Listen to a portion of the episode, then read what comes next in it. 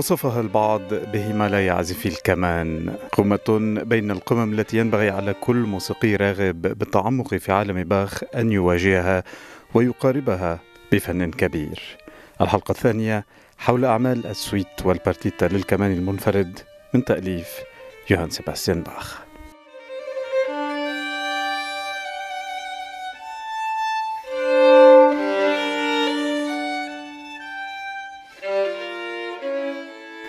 عودة إلى عالم باخ، عودة إلى الكمان المنفرد، عودة إلى هذه الأعمال التي ينظر إليها كل عازف فيولون باحترام وتقدير شديدين، أعمال السوناتا والبارتيتا ليوهان سيباستيان باخ. ونترافق إذن مستمعينا للأسبوع الثاني على التوالي مع أسطوانة إيزابيل فوست التي صدرت عام 2016 والتي خصتها بهذه المقطوعات التي تتطلب كما تقول فوست جهدا كبيرا من قبل المؤدي، يضاف إليه تجربة طويلة في العزف. وللتأكيد على هذه النقطة بالتحديد بإمكاني أن أقرأ لكم ما كتبه يوهان فيليب كيرنبرغر الذي كان أحد تلامذة باخ والذي ركز في كتابه الذي حمل عنوان Die Kunst des reinen Satzes in der Musik أو فن الحركة النقية في الموسيقى، والذي صدر عام 1771 على أهمية هذا العمل بالذات، ليكتب ما يلي: إنه في غاية الصعوبة أن يتم تأليف مقطوعات موسيقية لآلة واحدة دون أي مرافقة. هو أمر بغاية الصعوبة أن يتم تأليف لحن واحد بطريقة فيها من التناغم، يصبح من المستحيل بالتالي بعدها إضافة أي جزء آخر عليها دون اقتراف الأخطاء. وبالرغم من ذلك فإن باخ ألف 6 مقطوعات لآلة الفيولون على هذا النحو و6 مقطوعات أخرى لآلة التشيلو دون مرافقة. هذا ما كتبه إذن كيرنبرغر عام 1771، وهذه العبارات ما هي إلا شهادة بين عشرات الشهادات الأخرى لكبار المبدعين الذين يكنون لهذه الأعمال الكثير من الاحترام، لدرجة قام مثلا عازف الكمان الكبير جورج إنيسكو بوصف هذه الأعمال من تأليف باخ بهمالايا عازف الكمان. لما هيمالايا؟ لأن هذه الأعمال تشكل بكل بساطة قمة، قمة بين القمم التي تنوجد أمام كل عازف، ولربما هي القمة الأعلى بين كل ما ألف للآلة من أعمال عظيمة وعميقة.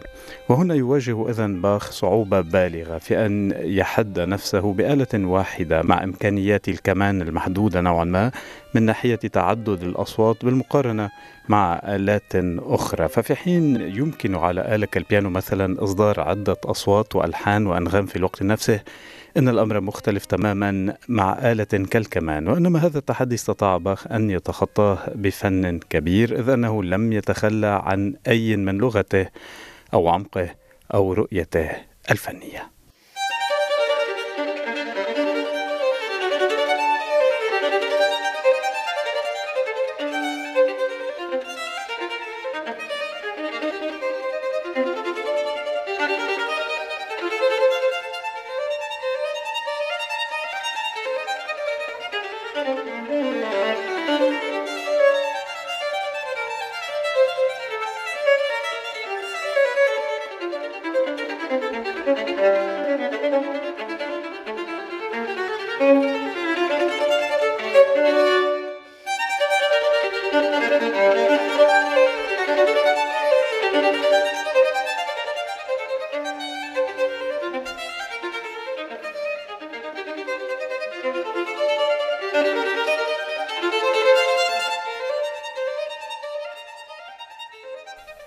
مقتطف من البريستو، الحركة الرابعة من السويت الأولى بمقام السول مينار أو سول حزين، ونحن دائما مع هذه السويت من تأليف يوهان سيباستيان باخ.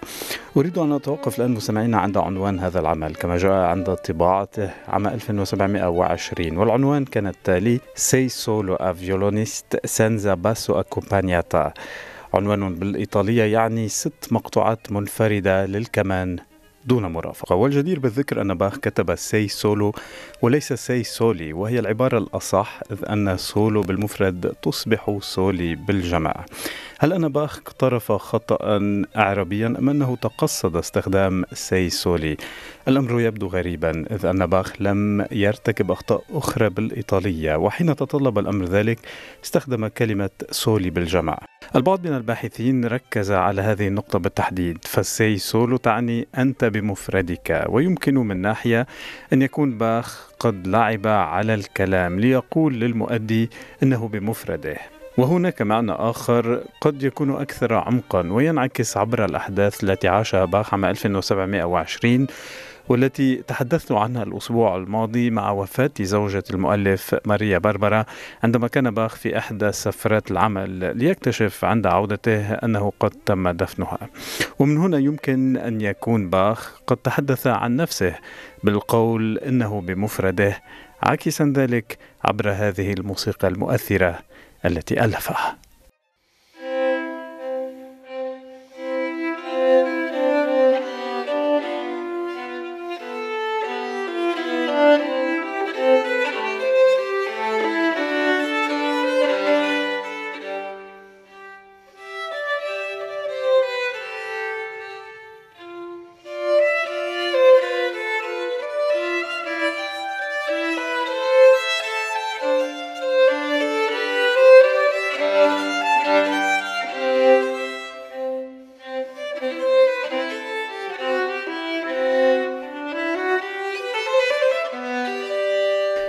مقتطف من الأندانتي، الحركة الثالثة من السويت الثانية بمقام اللامينار، سويت الثانية للكمان المنفرد ليوهان سيباستيان باخ. ونحن دائما مستمعين مع أسطوانة إيزابيل فوست في هذه الحلقة الثانية التي نخصصها للحديث عن الأسطوانة التي أصدرتها عام 2016 والتي خصتها بأعمال السوناتا والبارتيتا للكمان المنفرد لباخ. وبانتظار الحلقة المقبلة التي سنتحدث فيها عن البارتيتا، وقفة سريعة عند السوناتا كنوع موسيقي وعن خصائصه في حقبة الباروك. ففي وقت باخ وبحسب التقليد الإيطالي كانت سوناتا تنقسم بين سوناتا دا كيزا والسوناتا دا كاميرا. السوناتا دا كيزا تعزف في الكنيسة كما يدل عليها العنوان، أما سوناتا دا كاميرا فكانت تعزف في الصالونات.